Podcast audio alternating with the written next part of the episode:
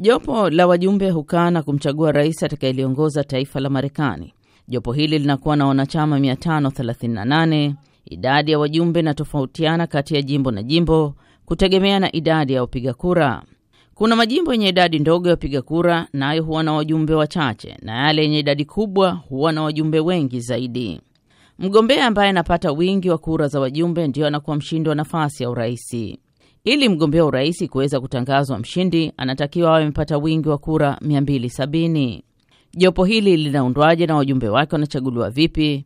Mchambuzi wa masuala ya siasa Profesa George Kakoti wa chuo kikuu cha Nova Southeastern Florida anafafanua kuhusu uundaji wa jopo hilo maarufu kama Electoral College. Utaratibu uliopo sasa ni kwamba hizi kura ambazo ziko zina kwenye hilo jopo la uchaguzi zinatokana na viti ambavyo vime, vimegawiwa kwa kila jimbo kwa uwiano wa wakazi wa hiyo jimbo au tuseme wawakilishi katika hiyo jimbo. Hawa wajumbe wa baraza la wawakilishi mia nne thelathini na tano na maseneta uh, mia moja kwa hiyo una, unapata idadi idadi ya mia tano thelathini na tano halafu eneo la Washington DC ambalo sio jimbo lakini ni, eneo la shirikisho hilo linakuwa na wajumbe watatu. Kwa hiyo jumla yake wanapatikana wajumbe mia tano thelathini na nane. Kila baada ya miaka minne wapiga kura wa Marekani huchagua rais na makamu rais na mgombea ambaye anashinda wingi wa kura katika jimbo, isipokuwa mawili tu ndio hupata kura zote za jopo la wajumbe.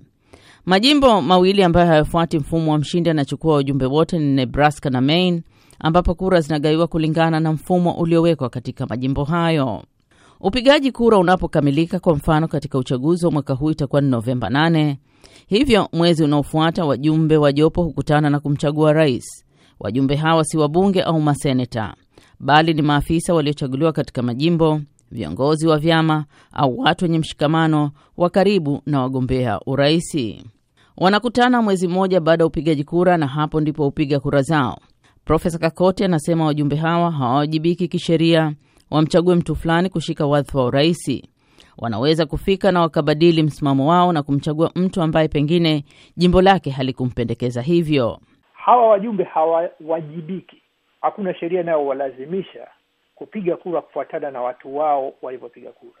Yaani ni kwamba kikawaida inakubalika na kwamba wanawakilisha wananchi wao, kwa hiyo wanapiga kura kulingana na jinsi jimbo lao lilivyopiga kura lakini hawalazimiki. Hakuna sheria yoyote na hakuna katiba hailazimishi hivyo. Kwa hiyo mtu anaweza kuja ambaye amechaguliwa kama mwakilishi, kama mjumbe, alafu akapiga kura tofauti na vile wapiga kura wake waliofanya katika.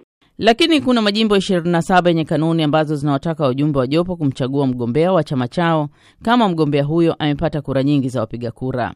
Lakini katika majimbo mengine hakuna kanuni inayotaka wajumbe nani wa kumchagua.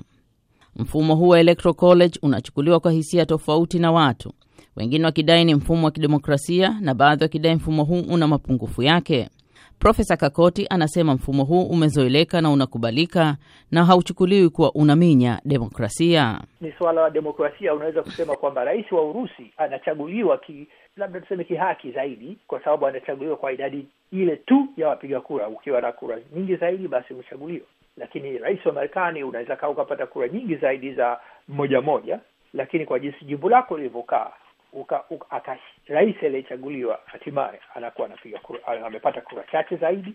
Alafu vile vile anaweza akatokea mjumbe kutoka katika jimbo ambalo labda limemchagua mgombea wa chama cha Republican, akafika pale siku ya kupiga kura ambayo ndio inayohesabiwa sasa mwezi wa Desemba, akaamua kupiga kura zake kinyume cha wananchi wa, wa jimbo lake walivyofanya na huwezi kufanya lolote, hajafanya kosa. Endapo wagombea wote wawili wa urais watashindwa kupata wingi huo mdogo wa kura, yaani mia mbili sabini, lakini ni jambo ambalo halitarajiwi, na kama ikitokea hivyo, kinyang'anyiro cha kumchagua rais kitapelekwa kwenye baraza la wawakilishi ambako kila mjumbe anakuwa na kura moja, na uchaguzi wa makamu wa rais utafanywa na baraza la Senate ambapo kila Senate anakuwa na kura moja.